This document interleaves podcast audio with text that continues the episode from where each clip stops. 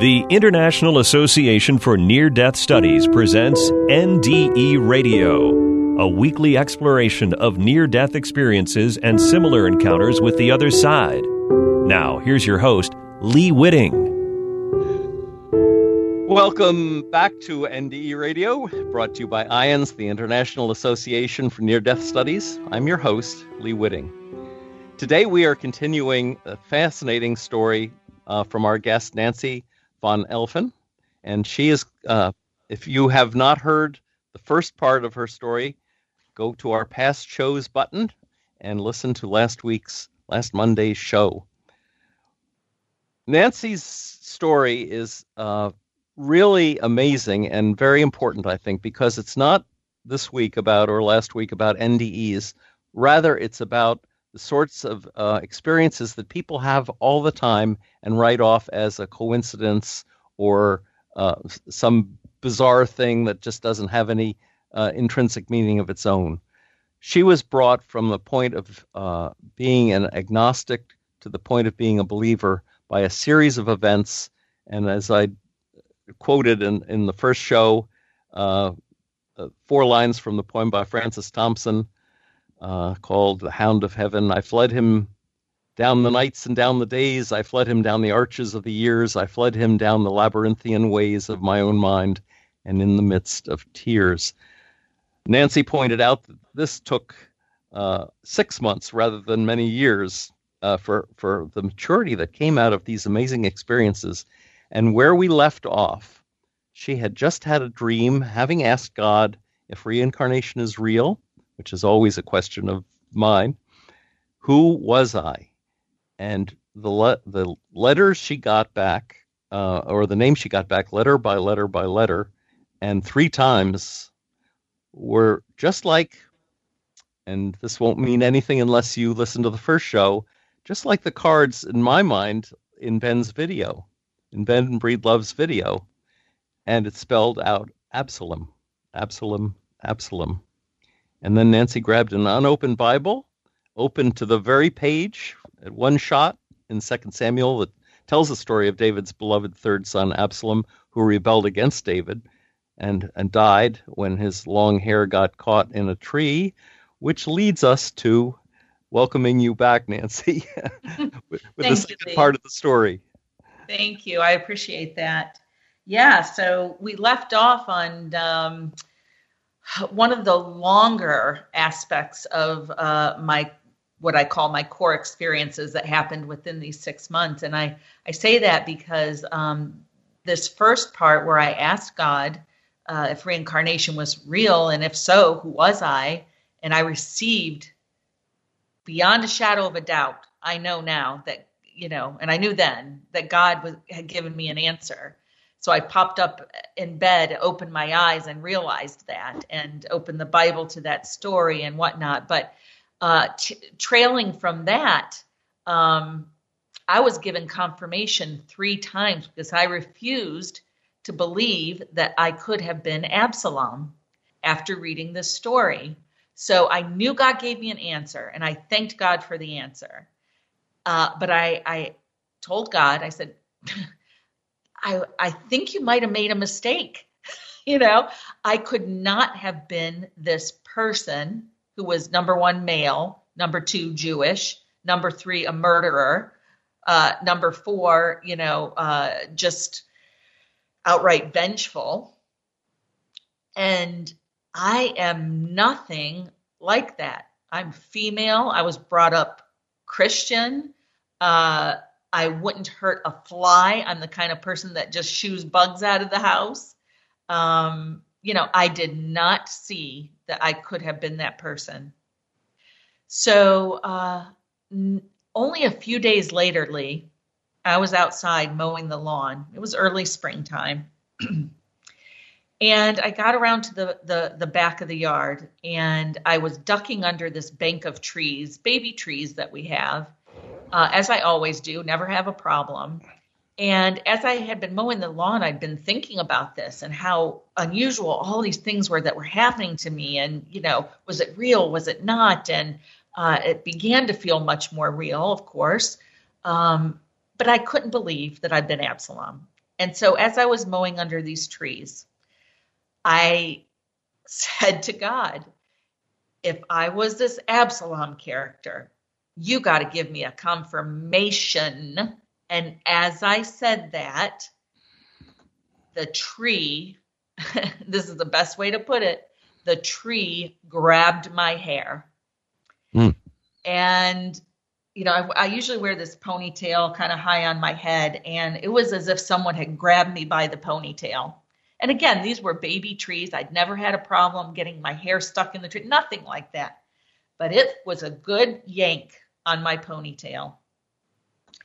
And I knew immediately that that was the confirmation, mm. because Absalom had died, as you mentioned, uh, when he was fleeing his father's troops in the woods of Ephraim, and his long hair that he was known for got caught in the branches of this tree. His donkey rode out from under him, and his father's troops caught up to him and speared him and killed him. And by all accounts, it was pretty brutal. And they threw him in a pit, and that was the, the end of Absalom. Hmm. But I know it wasn't the end of that soul that lived a life as Absalom. Uh, and as that as that happened, and I knew that that was the confirmation, and the association came like lightning. Uh, I also felt a humorous chuckle between myself and God. And almost as soon as the, the, the hair had grabbed my tree and that transpired, it released. I mean, I didn't have, didn't put my hand up by my hair, nothing. It just released. And so that was the first confirmation that I received. Now, you had reminded me um, that about the caterpillar in Disney's version of Alice in Wonderland was also named Absalom. So uh, t- how did you make that connection? Well, uh, to be honest with you, Lee, I haven't seen that version. So you, you may have seen more of it than I did. Oh, but I went and looked it up, and it, it in the um, in the original version, in the original story, uh, the caterpillar is kind of a pompous, perched on a on a toadstool and proclaiming, you know, um, uh, you know, like almost like a politician. Yeah. In Disney's version, it is a character that is obviously infinitely wise and godlike. And the question that he asks Alice is, who are you? And and not only which the question that question is also asked in um, um, in the in the book, but in the movie version, Alice is accompanied by Tweedledum and Tweedledee, and they unroll a scroll that the caterpillar provides, which contains the entire history of Alice's existence. Wow. And tells her who she is. Well, this, I cat, this gonna, caterpillar gonna, is all wise. You've got to see it. And uh, yeah, what, I wonder where that came, who, whose mind that sprang from. Yeah, why why Absalom? Why was this caterpillar named Absalom? And the the thing that uh, the the The, tu- the duty that is laid upon Alice's shoulders is that she must take the sacred sword and slay the Jabberwocky. So I, at some point, have to ask you whether you've slay- slayed the Jabberwocky yet, or does that come in your next lifetime? Well, I'm going to have to to ponder on that one a little bit.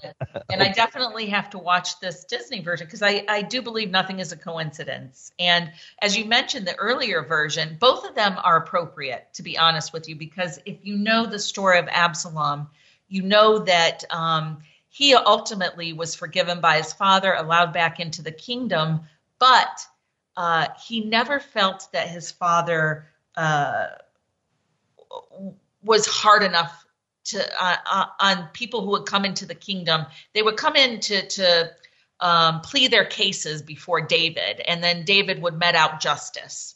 Mm-hmm. Uh, but he didn't really do a good job of that. He was really soft, and Absalom didn't like that, because uh, obviously his brother was never punished by by David.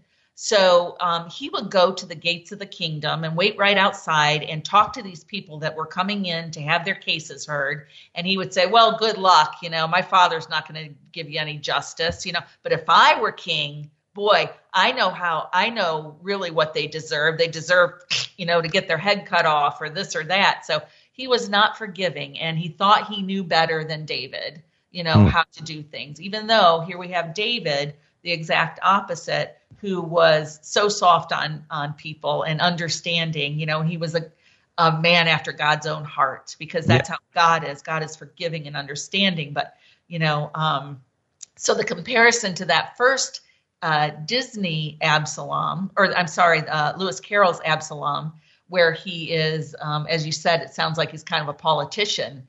When I read that part in the Bible about Absalom, he sounded very politician-like.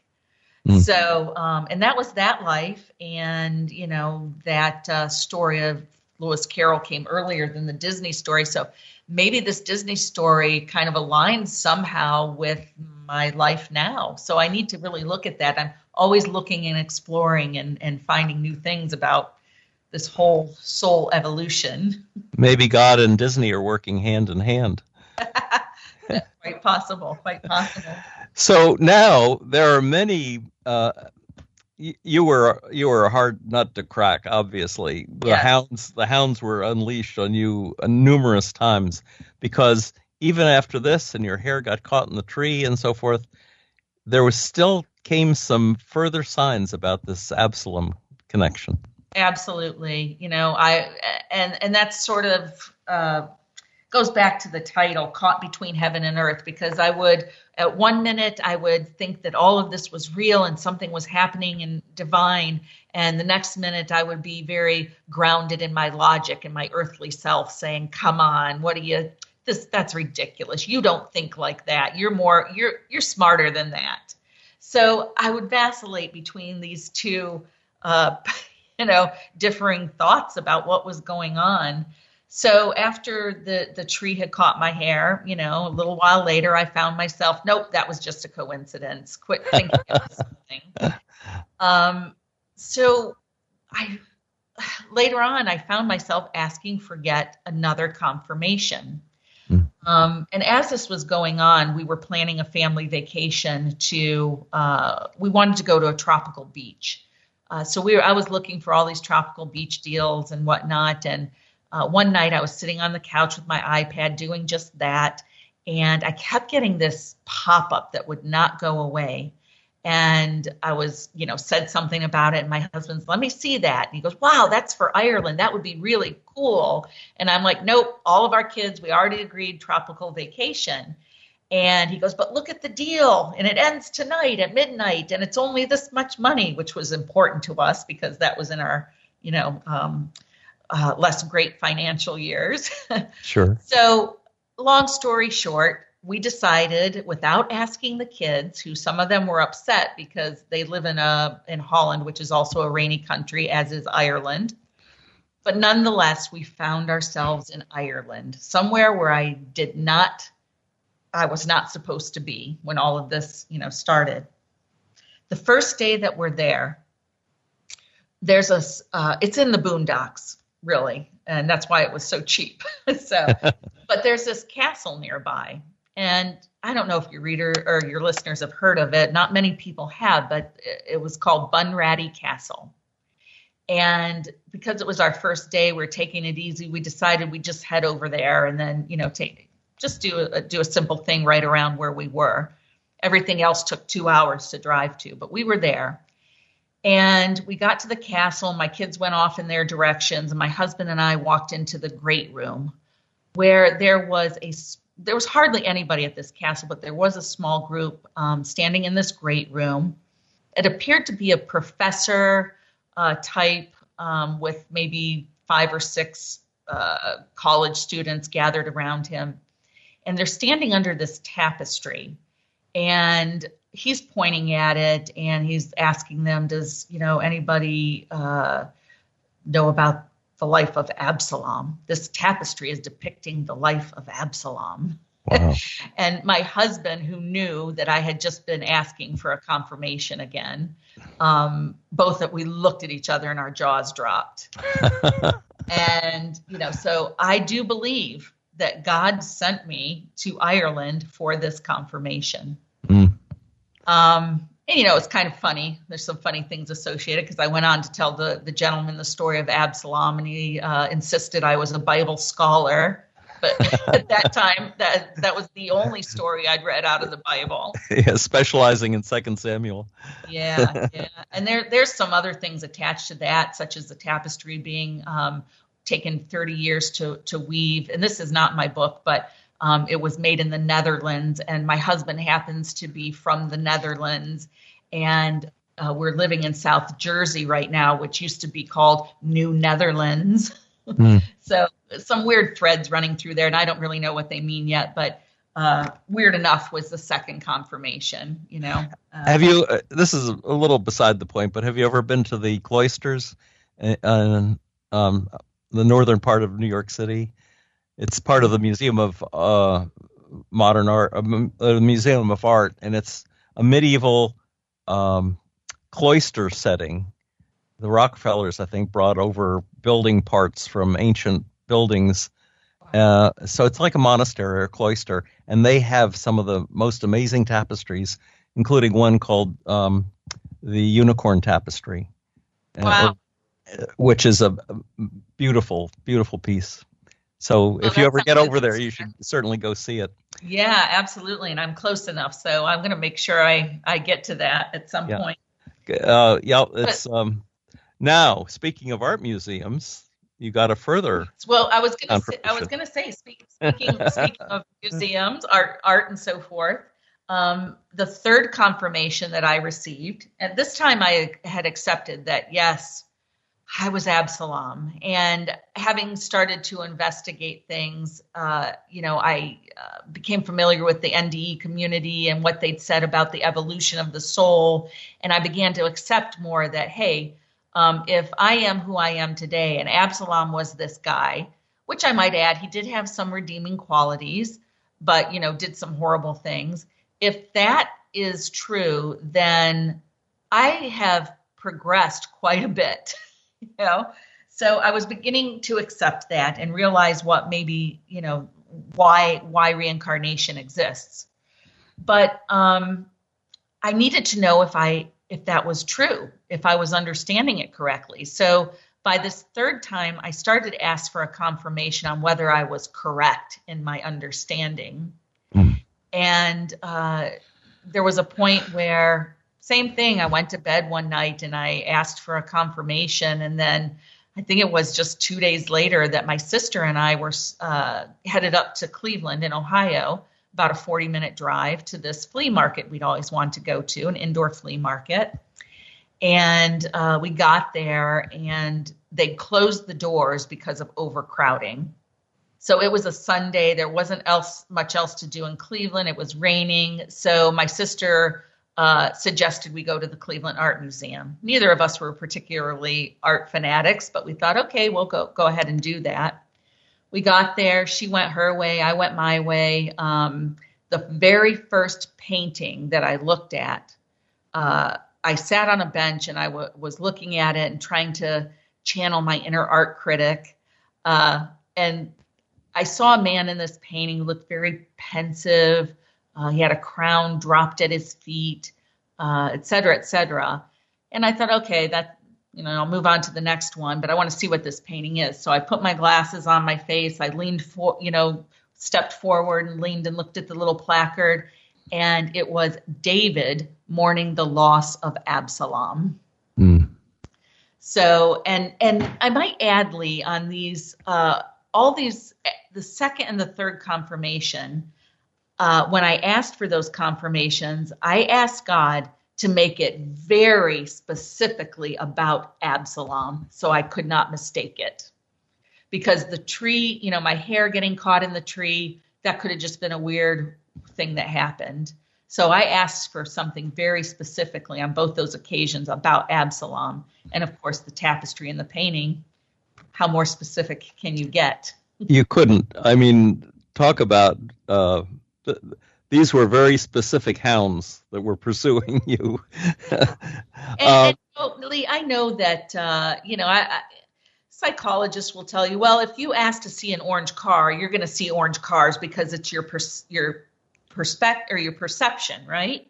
But Absalom, come on, you know, that's not something you see every day. Right. And, you know, the painting that you saw, David mourning the, the death of his son, shows that even though this was a rebellious son, like the prodigal son, David loved him so much that God loved David uh, as well. I mean, it was like a flowing of God's love through David to this errant son, Absalom, which that- is a, a further message as well.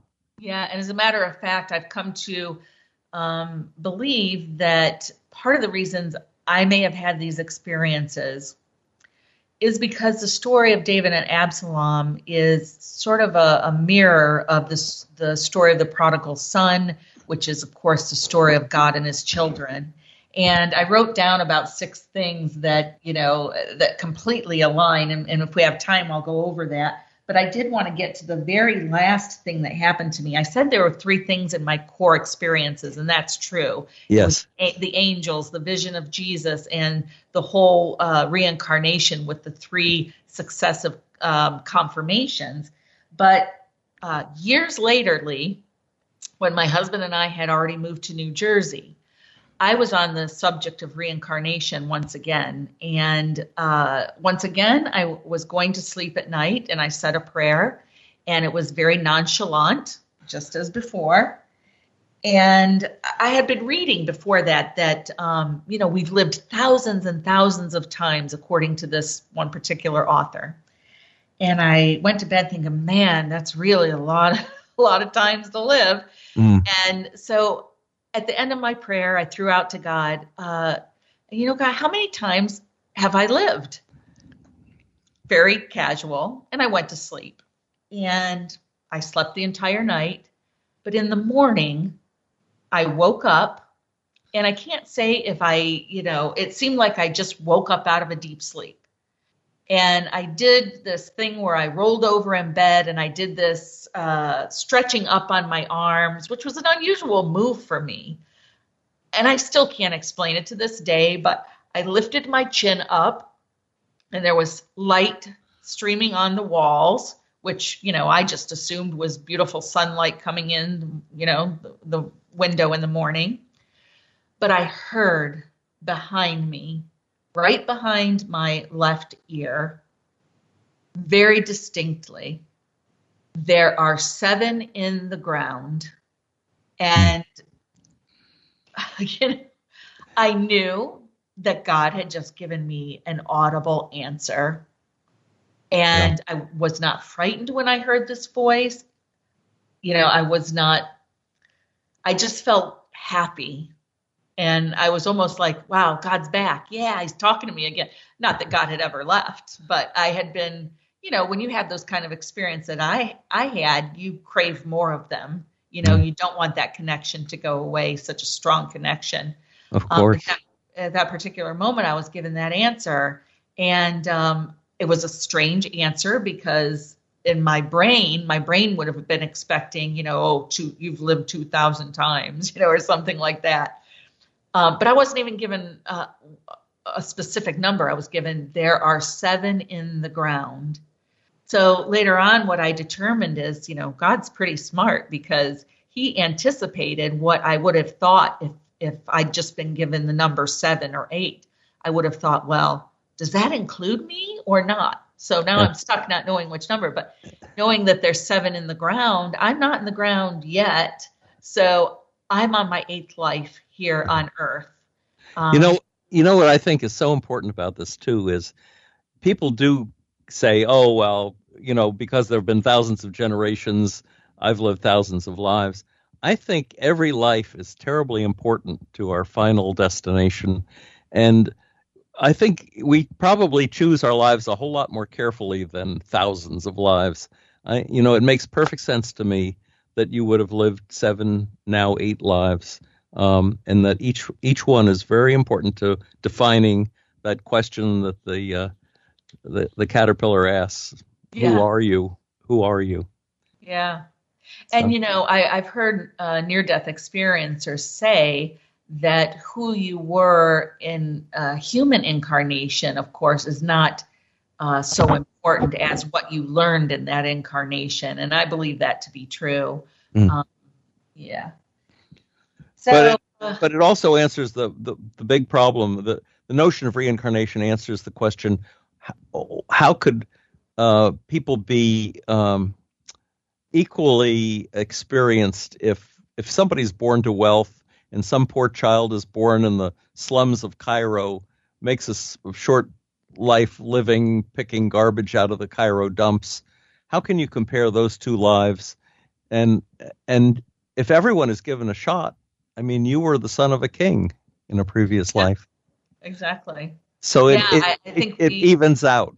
Yeah, and we learn from all these different lives, and I'm sure we're put into these different circumstances, you know, some say of our choosing, uh, but it's so much easier to learn by doing than just hearing or reading or however we might learn on the other side. You know, we come mm. here and we actually do things to learn, which is uh, a deeper kind of learning.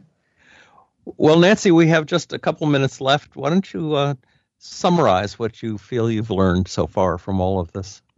Well, Lee, I think uh, the most important thing, and I try to juxtapose this against what's happening today um, with so much strife and so, so forth going on, is for people to keep in mind that, you know, the suffering isn't going to last forever, and it is a gift. So use it to learn, um, you know, optimize that uh, aspect of your life. When you're when you suffer, you learn.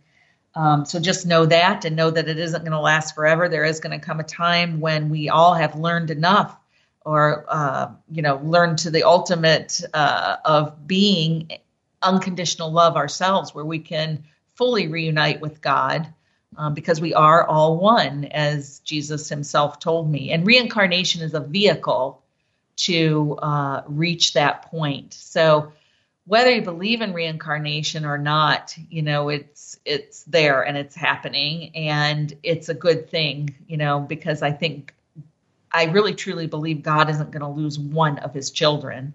And especially if we are all one, we are inseparable. Mm. So the idea uh, also of hell, I think that's just a, a level of uh, where you're at on that evolutionary scale with your soul. But, um, yeah, I think love it, love is always the answer, and that's what we're all headed toward. Yeah, it's always this this uh, dualism of love versus fear, or love versus cruelty. It's uh, it seems to be the nature of the world that we have this these two sides to the same coin. But the love side is is the important one, and I think that's what we're here to learn, learn how to love. Yeah, and I used to believe, you know, early on in, in when I was analyzing all the things that happened to me and thinking, well, uh, if people know about reincarnation, uh, they might just kill themselves if they don't like their life and start over. But uh, if they listen to the whole idea behind reincarnation, the reason for it being, it's to learn and to keep on going. So uh, if you're in a really hard spot, uh it's for your benefit, and just keep plugging through and doing the best you can. And life is such a precious gift for our souls to continue learning, that that's really truly what it's all about. Absolutely. Well, Nancy, thank you once again. Uh, once again, we're out of time, but uh, thank you so much for um, doing these two shows about your uh, incredible experiences. Tell the listeners once again how they can find your website and your book. Yes, I am at Nancy Van Alphen, V A N A L P H E N dot com.